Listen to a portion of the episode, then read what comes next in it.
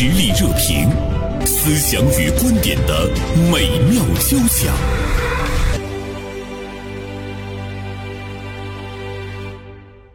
呃，今天呢，我们来和大家聊一聊关于我们的孩子在学校是否能够享受到课间十分钟这个话题。呃，这不是一个新鲜的话题哈，我觉得好多年，其实我们一直在讨论，讨论了这么多年，我们也诟病了这么多年，但是我们注意到呢，其实没有改善啊。今天大连晚报名笔视线的执笔人高中华写了这样的一篇文章，请让课间十分钟热闹起来很难吗？啊，提出来了一个灵魂的拷问，其实答案是有的，就是很难。那么同时呢，我们也请到了呃嘉心理咨询工作室的主理人毕佳做客我们的直播间啊。如果孩子们不能够很充分的享受到课间十分钟的话，它会给孩子们带来一些什么样的致命的影响？呃，当我们觉得我们的力量不能改变学校的时候，从家长的角度上，我们应该呃如何去？呃，细致的观察我们的孩子，让他们能够有身心的这样的一种放松，而且我们家长如何意识到呢？没有放松，对于孩子们来讲会带来一些什么样的致命的危害啊？首先呢，向中华和毕加道一声中午好，二位中午好，中午好，中午好。我看到中华这篇文章的时候呢，我的脑海中就有一个声音，就中华老师又开始。为我们的这个教育存在的问题开始振臂高呼了，发出振聋发聩的呼叫。我刚才说很难，呃，中华，你同不同意？同意。刚才你说到说振臂高呼、振聋发聩啊，振臂高呼肯定是有的，振聋发聩肯定是没有的。为什么呢？因为它很难，但是很难仍然要发生很多事情。我在之前的节目当中也提到过这个观点，不能因为这个事情难，我们就当它不存在了。嗯，我们反而是应该越来越多的人。这个为此疾呼，嗯，这样呢才能起到一点点推动的作用。每一分推动有每一分推动的作用。对，啊，我说的振聋发聩呢，其实我是在想说，他能不能让我们有很多的家长，包括社会人士，让他醒过来。就是至少我们如果有从下而上的清醒的话，其实他也能够有一个推动哈。他这个，我跟很多家长交流过。很多家长呢，他都是赞同我的观点的。嗯，他也对目前的这种急卷很不满，不管是学习好的家长，还是学习不好的家长，嗯，都是如此。可是大家呢，都无力去改变现状。是我呢，还有这个机会在这儿面对公众来疾呼，他们呢，只能小范围的，甚至不敢在老师面前，嗯，说一星半点的不是。你敢在老师面前说吗？呃。也未必敢，我们都不敢啊，也未必敢。嗯，是，所以呢，我们通过我们的话筒、我们的笔杆，我们要不停的来这个呼吁呢这样的一些问题。呃，我们也在想一个更深刻的问题，就是我们教育中存在的一些弊病吧，或者是给孩子们，甚至于我觉得整个的社会的这样的一个活力带来的这种伤害，大家什么时候能够醒过来？我特别想用“醒”这个词。因为我们也呼吁了好多年哈，呃，我看中华写这篇文章，其实你更多的是从这个，如果我们的孩子们在课间不能休息，没有这个十分钟的休息的话，他会给他们的情绪、心理带来一种致命的危害。从抑郁的这个角度上来入手说的，呃，里面呢提的引用了一个数据，嗯，就是引发抑郁症的原因排在第一位的就是情绪压力。达到了百分之八十六，啊！我在文章中也提到了说，我们中国呢有超五千万的抑郁症患者，还有个数据说是九千五百万，嗯啊，呃，其中有一半是在校学生，嗯，那什么概念呀？如果按九千五百万算的话，就是有近五千万是在校学生，近五千万在校学生是存在着不同程度的抑郁症的，嗯，抑郁症的危害大家都知道，它是一个很可怕的。精神疾病，嗯啊，之前李文，大家引起热议，但是回过头来面对自己的孩子的时候，你有没有想到你孩子有可能就是一个抑郁症的患者？嗯啊，我们我就再三，我为什么要把这些数据罗列出来？就说如果这个数据不是这么触目惊心的话，嗯，他不能让大家醒过来。那即便是如此，大家可能还是醒不过来。是所谓的沉疴用猛药。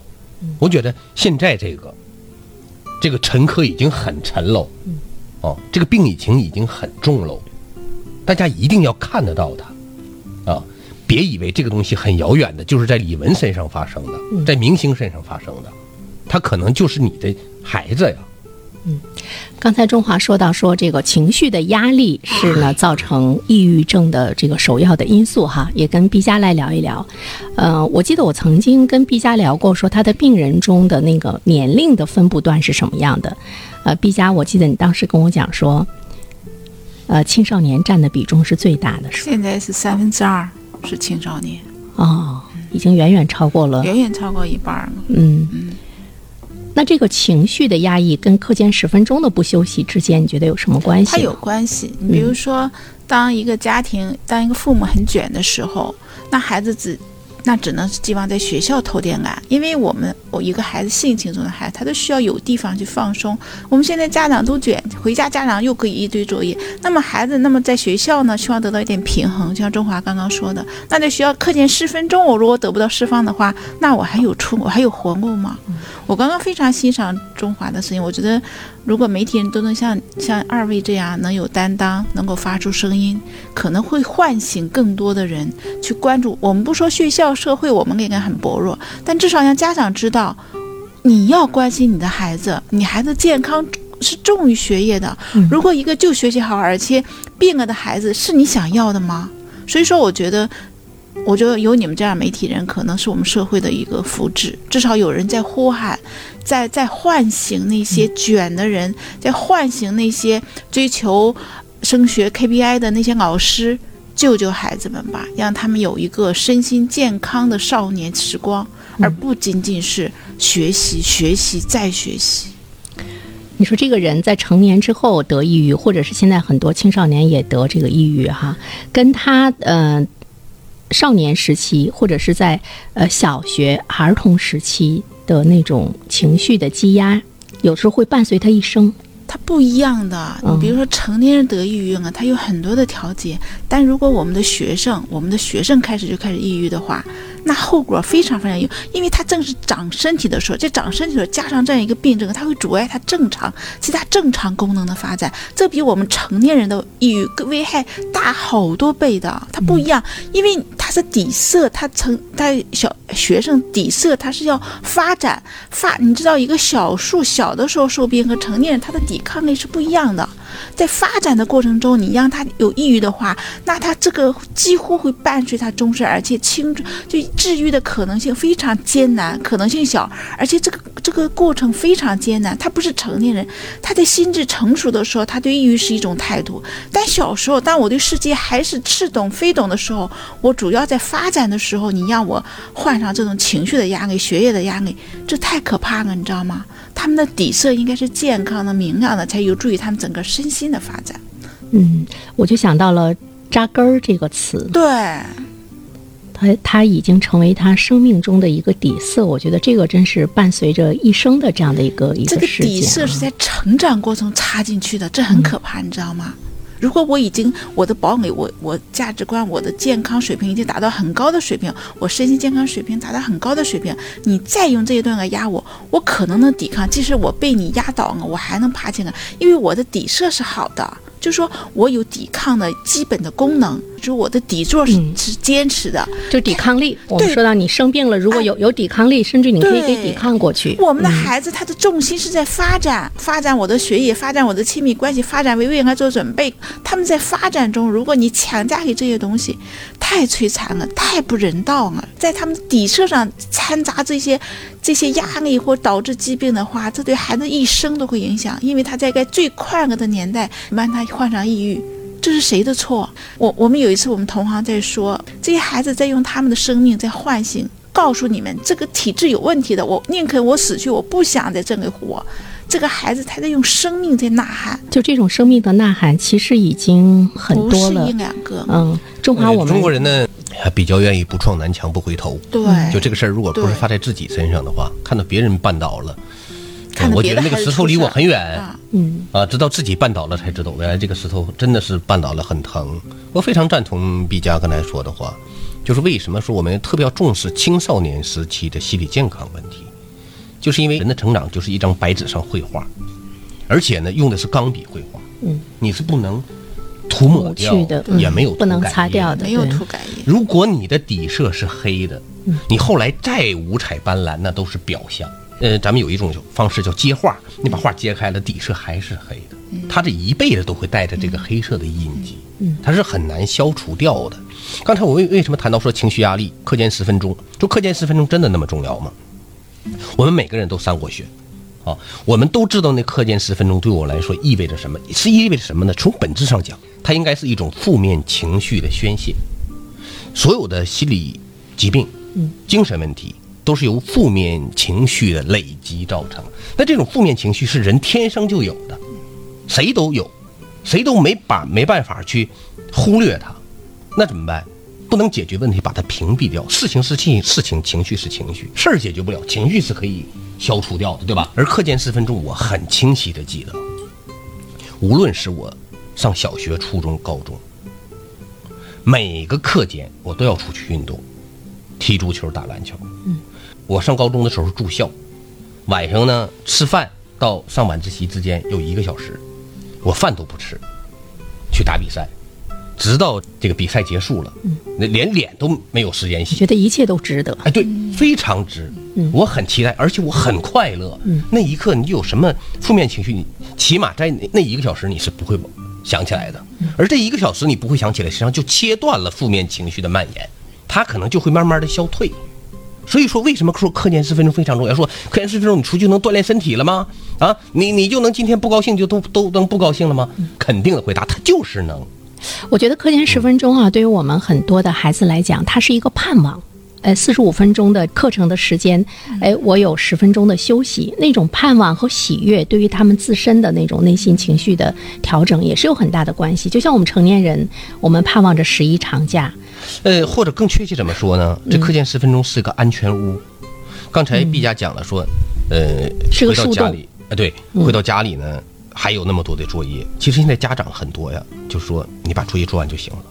其实我们都想你能少写点就少写点，可是不行。嗯你少写点回回去，明天那个微信群里头哐哐哐，孩子自己他也有压力，不是吗？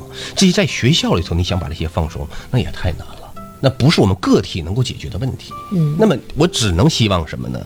让他在有限的时间内，他是安全屋，他在那儿躲避一下，在这一刻这十分钟，我把卷子也忘了，家长的训斥也忘了，老师的压力我都忘了。这时候我就是我自己，我做回我自己的事，只有七八个十分钟，嗯，对吧？当然了，还有课间呢，大课间什么什么，大课间是是有组织的了只有课间十分钟是完全属于你私人的。嗯所以说，课间十分钟它有多重要、嗯啊？咱就说说压倒人的最后一根稻草，是那个稻草真的那么重要吗？重要，它就跟课间十分钟就跟那个稻草似的，它是孩子的能够攥在自己手心当中的，能够让自己喘息的那么一个小小的空间。而且我觉得他尽管是短短的十分钟，在那十分钟，很多孩子他是要释放他的那个天性的。比如说，你像中华，他说他上学的时候，他一定要去打球。呃，这个男生跟女生是不一样。我们那个时候课间十分钟可以休息的时候，男孩子一直是在奔跑。在嬉闹，女孩可能静静地站着唠唠嗑，或者是散散步。但是从这个生理的角度上来讲的话呢，男孩子他体内是有那样的一个情绪，他是需要去发泄的。他体内的内比多需要释放的需要释放，就生命的那种那种原初的能量，我要嗯动，就是男性的基础的。在我来看来，这十分钟它是一个对。这种上课的时候，大脑过度运转的暂停，给大脑一个充分休息，给情绪一个释放的关键的十分钟，真的该重视。你说我们成年人，我们高度集中精力开个会，或者我们做个东西，我们是不是需要休息？哎呀，出去走走，然后喝点水，然后这样，你要给孩子一个基本的休整的权利，对不对？对，其实大家在这方面是有共识的，但有时候你会看到学校很无奈，你又会看到老师很无奈，当然也是出于很多方面的原因。呃，其实我们说到的这个都是救急了，我们能不能寻找一些途径啊，救救我们的孩子啊？呃，我觉得发出“救救我们孩子”这样的呼声，它不是危言耸听的啊。谁能救我们的孩子？当时觉得，其实从我们家长的角度，我们在对于学校、对于很多的一些规定没有力量的时候，我们自身在家里面跟孩子相处，或者是我们如何能细致的观察到孩子们的那种需要，这个可能是我们可以做的哈。所以也是想跟中华那个来聊。中华的孩子是一个男孩，我见过，哎呦高高的、帅帅的啊。你会经常的去关注孩子的那个情绪？经常的会注意到他的那个低落吗？会问到他。其实你见到孩子第一面的时候，你经常是要问他的是你今天快不快乐？会，我不是一个温和的家长，嗯，但是一个对温暖的家长。嗯，但是我还是尽量的去扮演他的倾听者和理解者。就说其实我的个例不重要，重要的在于什么？刚才你提到说我们有什么办法能把这孩子拯救出来？嗯，它是两个层面。第一个呢，家长要自救，这是一定的。自己的孩子你不疼，谁指望着谁疼，对吧？就整个世界抛弃了他，你你仍然要守在他身边，这是第一个。嗯。但是为什么说很多家长他不明白这个道理吗？他不爱自己的孩子吗？不是，他被裹挟了。我们身不由己，在这种大潮面前，我们个体的力量往往显得微不足道。螳臂挡车，蚂蚁撼树，是吧？再说几个词儿。你你很你那种无力感。啊，你你这种无奈感、无助感、无望感，抑郁症导致的几个几个表表象，嗯嗯，你会体现的很明显。我们不是不去抗争，但你你在这大环境下，你没法抗争，你甚至觉得一点缝都没有。就这个时候，更多的还是需要教育部门、政策的制定者，嗯，以及学校老师政策的执行者，嗯，你们真正的要要想到你们的。本心，你们的本意要想到教育的根本目的，教育的初心。我觉得他们的这个行动呢，我们要给予希望，但是也也不要呢给予很急迫的希望。他的那个前进的步伐，可能是一寸一寸的，一毫米一毫米的。但是在这个过程中，我们看到了很多的孩子，像刚才毕加说，付出了生命的代价。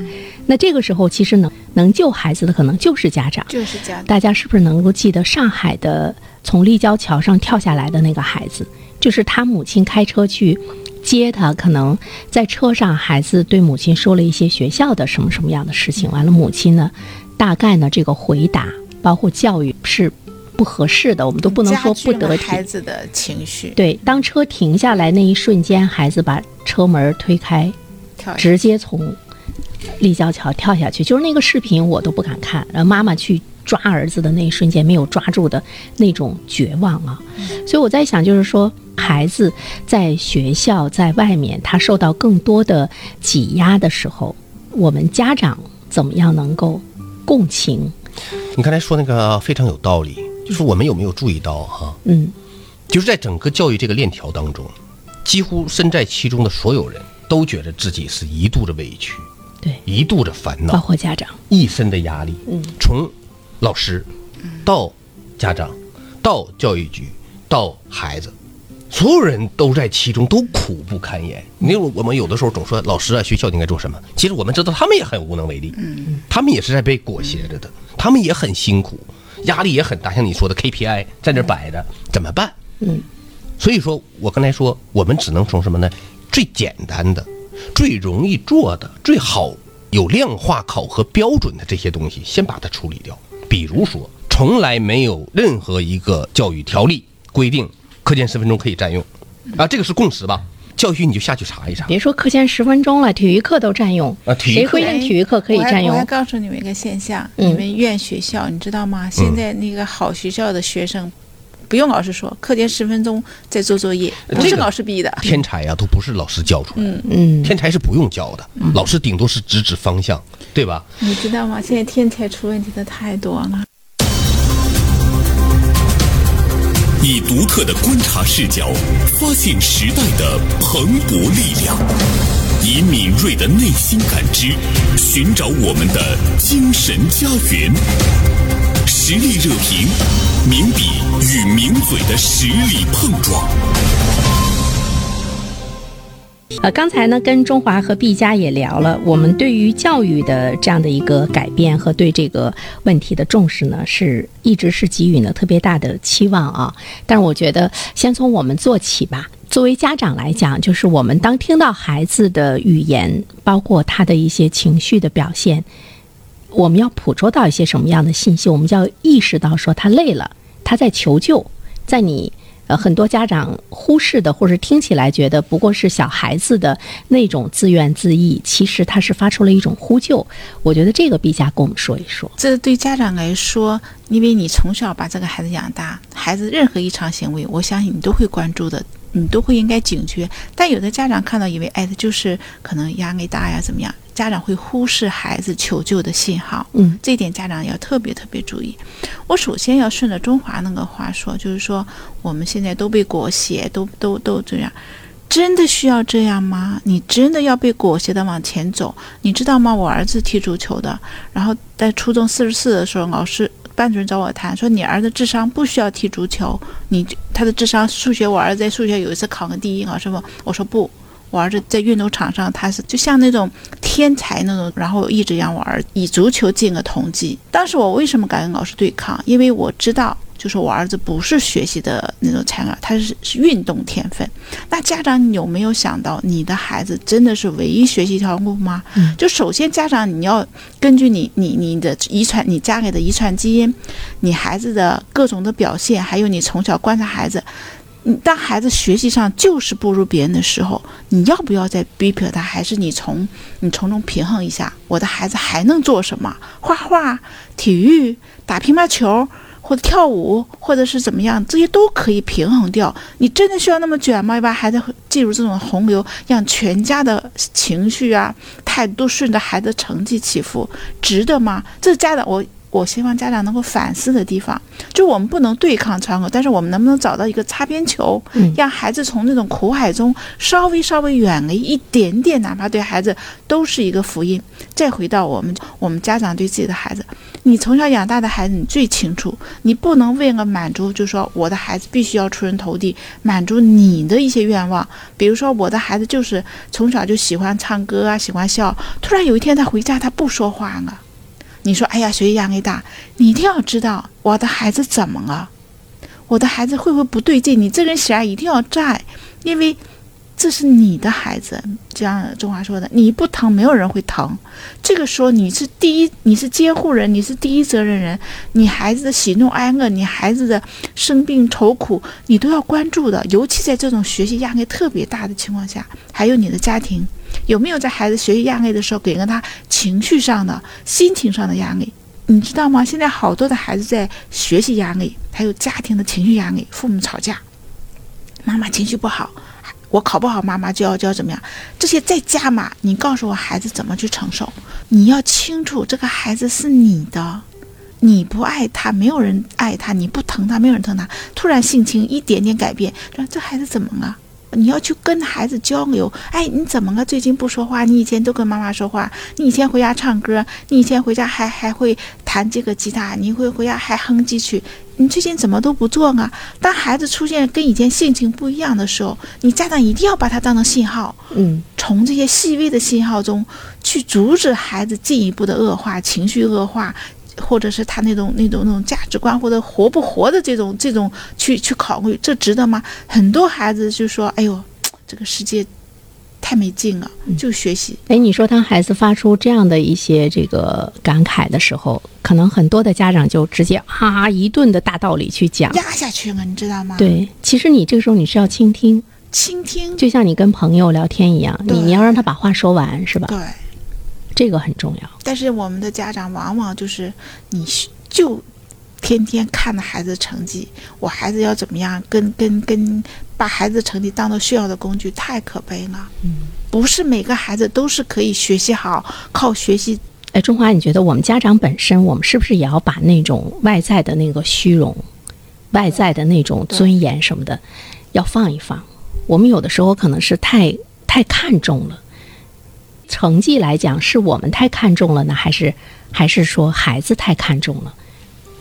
我觉得这个好像也是是家长，我认为是家长看重了。中华，你认为？我作为一个家长呢，其实有的时候我也挺迷茫的。嗯，嗯，我看重孩子的成绩呢，还真的不是为了虚荣。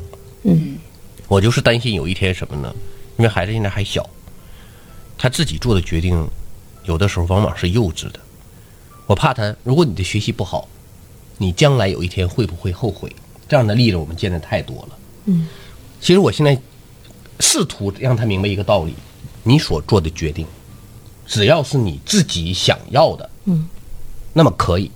嗯，可是他这么这个年龄段的孩子，他这些决定，你能觉得他就是深思熟虑的，有远见的，那是不可能的。他有一天后悔了，可是已经晚了，嗯，对吧？当家长他是很害怕出现这种情况的，是，就我们不不愿意去冒那个风险。是，所以有的时候不是说我要安排你的人生，嗯，而是我是让试图你再坚持一下，你是不是会有更多的选择性，或者让自己后悔的可能性更少一些？你只要不让你自己后悔，但是我们又不能指望说一个十几岁的孩子，他他觉得这个决定我就做的已经很稳很妥帖了，又不现实，这个是我作为家长矛盾的地方。其实我们都是家长哈，我们都会面临着这样的一些一些困惑。比如包括我的孩子，他已经二十岁了，我甚至于都会觉得他的有些想法，在我看来也是也是很幼稚。幼稚我也很担心他会在哪些方面走弯了、走错了，怎么怎么怎么样。有的时候我也在问我自己一个问题：我们的担心和我们想的就一定是对的吗？这就考验我们家长的勇气。你有没有勇气放手，让孩子去犯错？生命不是都是直线的，让自己给孩子犯错的机会，让他再爬起来，或者给孩子机会，这是考特别考验家长。我认可中华刚刚说的，这是我们家长自身的，我们怕他做错决定。嗯但是我们大人的决定都是正确的吗？我们认为那个正确就是正确的吗？你确定吗？我经常问那些孩那家长，你确定你认为孩子只有上学，孩子现在这样啊，你还觉得上学是重要的？你确定吗？但如果你你家长敢于这样自问，敢于多问几个，真是这样吗？我真的要这样吗？或许你会松动一些。我们不说改变啊，你会松动一些，给孩子一些些发挥他自己的那些，嗯，发出自己的声音，做自己事情的机会。有时候我也在想一个问题哈，我觉得其实一个孩子他的那个本色，他最终他是会呃向善向恶、积极向上，还是这个呃消极放弃的这个方向去发展？其实他跟你从小成长的那个家庭的本色是有关系的。比如说，对，呃，你基本的家庭教育的那个价值观，你的那个道德观，如果我们很自信，呃，就是孩子的耳濡目染，我们很自信的话，是不是不用有那么大的担心？你这话说到点子上了，就是说，如果你家长是一个勤奋好学、积极向上的孩子，你的孩子一定错不了。如果你只不过他在不定在什么时候发力，他会发力，或者他会、他会折腾一下自己，他会他会试探，他其实试探自己的边缘，我自己的边界在哪里，我适合做什么。但在试探的时候，他肯定有错。嗯那家长敢不敢跟孩子一样陪着孩子？我敢去让孩子去尝试，因为孩子如果这个尝试，他就坚定这个不行，他会他会永远不会碰这个，他再去抽自己行的。但是就是考验我们家长，我看到的家长就是那些自信的，然后自己勤奋好，自己又。就是特别灵活、弹性特别大的家长，他的孩子通常是健康的。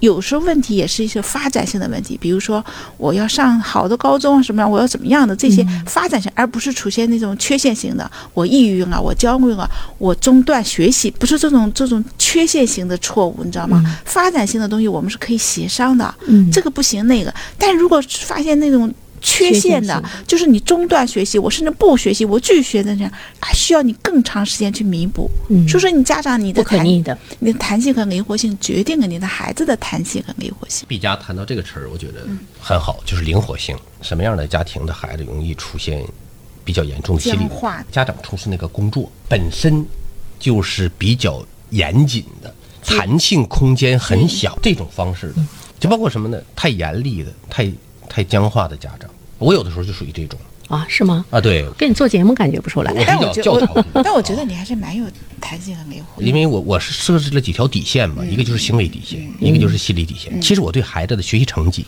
没有那么重视，嗯，我能感觉到，嗯你要去学，嗯嗯，你不能，这是底线，你不能突破了，对吧？你不能连学都不学了。学成什么样，什么也这是你现在必须主要要做的事情对，的确是学习。我觉得这是我的底线。至于他的行呃心理底线，就是说，如果这一条底线和这条底线发生了冲突，那么好，上一条底线可以 可以破除，就是心理底线是我最终的底线，就是你心里不能出毛病。就像我们说，孩子如果他生病了，你还能让他上学去吗？你不得休学吗？对不对？他心理出问题了，你还能让他上？你知道有很多的有一些家长对孩子的最底的要求，不论他学成什么样，只要他走进校门，嗯，我就感天谢地，拖着拽着要要把孩子要拖进学校。跟这样的来比较的话，我们的孩子还能很正常的在课堂上去听课，本身其实他已经是好于不少孩子了哈。你知道吗？我们这但我们很少往下比。对中华，你注意到没有？对，人都是这样。对，所以人呢，痛苦来自于哪儿？比较就是因为他不往下比。所以顺口溜说的好嘛，对不对？人家骑马我骑驴，回头一看还有一个不行的。哎，你知道我天天接触的那些，我跟学都不少，就像你说的孩子，你说那些家长，你知道他们的痛苦在是什么地方吗？他们的痛苦是绝望。就会去想我的孩子是怎么不愿意走进校门的呢？其实有很多已经日积月累，已经不可挽回了。我可以，我我从来我不抱怨家长，不是说这是家长责任，但是家长一定有你的一份儿。孩子不上学的时候，你一定有你的一份儿。这个这个责任多大？百分之五十还是百分之七十八十？这是你自己要思考的。我做了什么，我的孩子不上学了？这是你要思考的。我突然之间觉得，在教育这个问题上，我们抛开那种我们不可更改的，我现在有的时候思考问题会有那个课题化，这是我的课题还是别人的课题？是教育部的课题，是学校的课题，我无力去更改的，我可能就给它放到一边。但是我的课题是什么？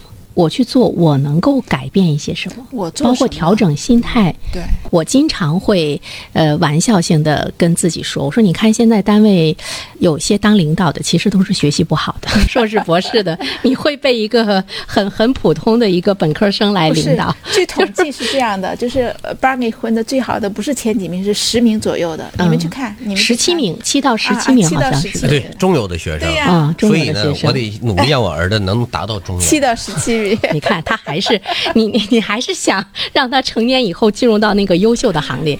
我现在在慢慢的开导自己的是什么呢？我觉得人这一生其实活得快乐是最重要的。我有时候就希望，哎，我的孩子他只要他只要开心，嗯，你这已经是个很奢侈的愿望了。是吧？就是说，现在因为我觉得对于我们来讲，啊开心特别奢侈。嗯，但是对有些家长来说，孩子能在什么年龄做什么事儿，这是他们最满足的事情啊！你知道现就知道我们的孩子，就说他能上学，或者说他能够跟交朋友。嗯我们刚刚除了学业，还有人际，就是每家一个孩儿都在学习，相互之间都不会都。都没有我们小时候那种情窦初开呀，人与人之间，这更谈不上。现在早恋的少了吗？少少的太多，老师这方面根本不用操心。哦，很少操心早恋。你去问问高中的班主任，他们真的不不关心，所有的学生都在卷，没时间了，没时间没精力了。你知道吗你？失去了一份技这个，事情不会爱这个。事情在十年后，就像一个学生说的，我我我我高中的时候谈恋爱，你把我打得半死。现在我三十五岁，你要我结婚，我不会谈恋爱了，我不结了。我现在碰到的优秀的女孩子，无论多大的岁数，有的甚至于已经都五十了还是单身，这也是很普遍的一个现象。所以中华我们要操心的事儿多着呢。所以说，刚才你们两位都提到了一个观点，说是快乐。嗯，那我我先为什么把课间十分钟提出来？嗯。嗯，以后他快不快乐不知道，不知道。他现在你得让他快乐呀。好，好，时间的关系，我们今天就聊到这儿。